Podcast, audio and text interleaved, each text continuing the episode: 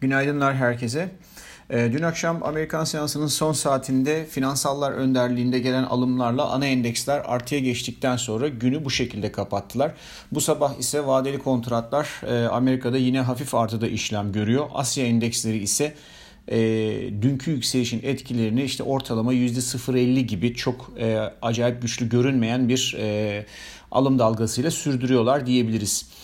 Bugün e, ekonomik verilerin daha çok önem kazanacağı bir gün olacak gibi gözüküyor. Nitekim Çin, Çin'den ekonomik verilerle başlamış bulunuyoruz. Ee, sanayi üretimi ve perakende satışlar açıklandı. Sanayi üretimi yıllık bazda %1,5 yükseliş beklentisine karşılık %3,9 yükseliş kaydetmiş. Oldukça iyi. Ee, sektörel olarak bu data 3 ana bileşenden oluşuyor. Ee, kırılımına baktığımızda e, İmalat geçen ayki %1.8 daralmadan bu ay %5'lik büyümeye geçmiş. Zaten temel etkileyen faktör bu. E, madencilikte biraz gerileme olurken elektronik cihaz üretiminde ise geçen ayki daralmadan bu ay marjinal bir e, büyümeye geçilmiş. Perakende satışlar ise %6'lık küçülme beklentisine karşılık %7,5 küçülme kaydetti. Bu çok iyi değil ama e, yine anlaşılabilir olarak karşılanıyor. Çünkü e, yani insanların sokağa çıkmasının e, yeni başladığı bir dönemde alınan bir data seti bu.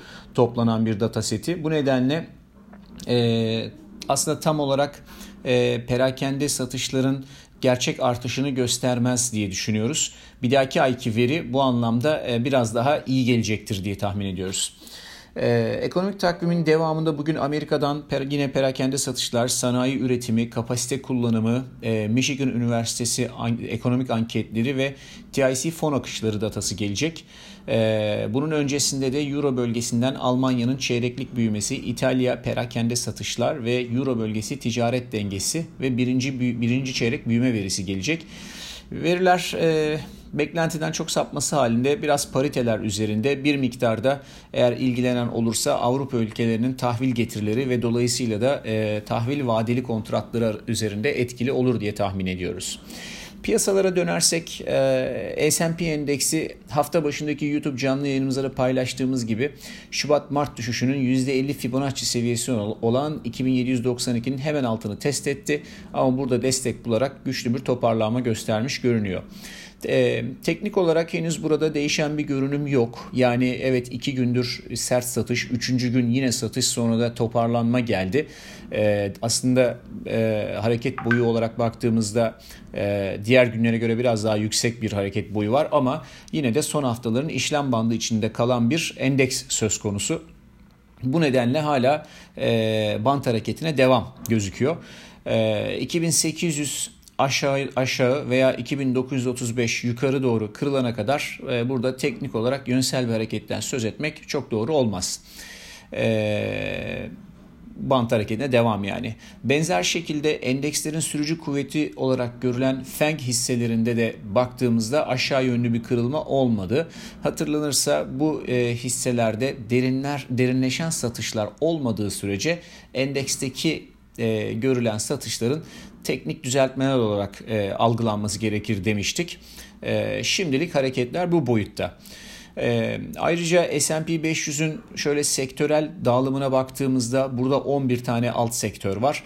Zaruri tüketim malları e, haricindeki hepsi e, dünkü toparlamaya ciddi anlamda katılmış vaziyette ve bunun bir bant hareketi olduğunu destekler nitelikte. E, onun için şimdilik sanki hareketin çok devamı gelmeyecek gibi gözüküyor hisse senetleri tarafında. E, petrole dönüp baktığımızda daha çok talep artışının tetiklediği ama sonrasında stokların azalması ve OPEC ülkelerindeki e, üretimin kısılmasından destek alan bir yükseliş var ve bu yükseliş bu hafta bugün de devam ediyor.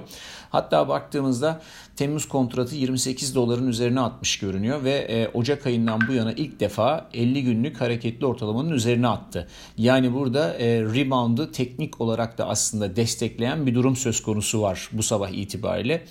E, görünüşe göre daha çok boğaların kontrolünde olan bir piyasa.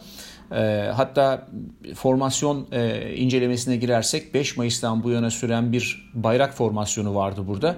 E, bunu tekrar e, yukarı doğru 60 gibi gözüküyor. E, bu, bu şekilde hesaplarsak WTI Temmuz kontratında e, önümüzdeki günlerde 34-35 dolar aralığına kadar gitme ihtimali ortaya çıkar. Ama şu anda bunu öngörecek kadar e, piyasanın güçlü olduğunu düşünmüyoruz. Ama teknik olarak belki daha uzun sürede olacaktır ama o şekilde görülüyor.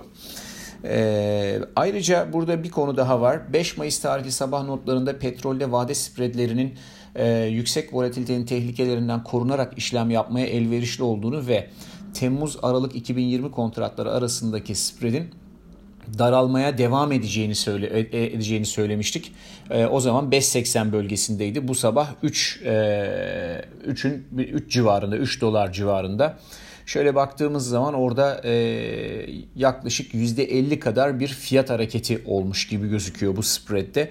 E, oldukça güzel bir hareket, tatlı bir hareket oldu ve bu spread öngörümüzle birlikte e, şimdilik görevini tamamlamış gibi gözüküyor. Eğer varsa burada pozisyon taşıyanlar ufak ufak orada hafiflemeleri bence mantıklı olacaktır. E, altına gelirsek e, dünkü rally ile birlikte e, Nisan ortasından bu yana işlem gördüğü 1750-1670 arasındaki e, işlem bandının tepesine kadar gelmiş gözüküyor. Ee, teknik olarak söz konusu seviyelerin dışına atması o yönde hareketin ivmelenmesi anlamına gelir. Buradaki temel sürücü kuvvet e, negatif faiz e, konusunun gündemi meşgul ediyor olması. E, bu nedenle belki yükseliş biraz daha sürebilir. Ama e, bizim en temelinde kurduğumuz e, reel getiri mantığı e, bizce hala geçerliliğini koruyor. E, önümüzdeki dönemlerde bunu tekrar test edeceğiz zaten. Evet Burada ilginç bir durum var. Sık sık olan bir durum. Spekülatif spekülasyona ne kadar piyasanın açık olduğunu gösteriyor. Bildiğiniz gibi CFTC kod raporu salıdan salıya e, datası kesilir ve cuma günü yayınlanır. Dolayısıyla da e, varlıklardaki önemli hareketler zamanların çoğunda salıdan sonra haftanın geri kalan günlerinde gelir. E, altında e, bu sefer yine şaşırtmadı ve salı hatırlarsanız grafiklere baktığımızda göreceğiz. Çarşamba günü ufak hareket başladı. Perşembe günü güçlü bir alım. Cuma günü de şu anda burada e, hareket biraz daha yukarı doğru gidiyor. Bu şu demek olur. Cuma günü ilan edilecek CFTC kod raporunda bu haftaki alışları e, göremeyeceğiz varsa bile. E, gümüşe şöyle bir göz attığımızda gümüşte daha güçlü bir teknik e, durum söz konusu. Çünkü o işlem aralığını kırmış gibi gözüküyor. Son zamanlarda e, bir konsolidasyon e, aralığı vardı. Ama bu sabah 16 doların üzerine atarak bu aralığın üzerine atmış görünüyor. Burada da bir bayrak flama e, formasyonu var gibi gözüküyor. Dolayısıyla hesap kitap yaptığımızda 16.90 ee, bölgesindeki 200 günlük hareketli ortalama gümüş için e, potansiyel bir çekim bölgesi olarak görülüyor. Ee, en son olarak doğalgazda e, küçük bir şey söyleyeyim.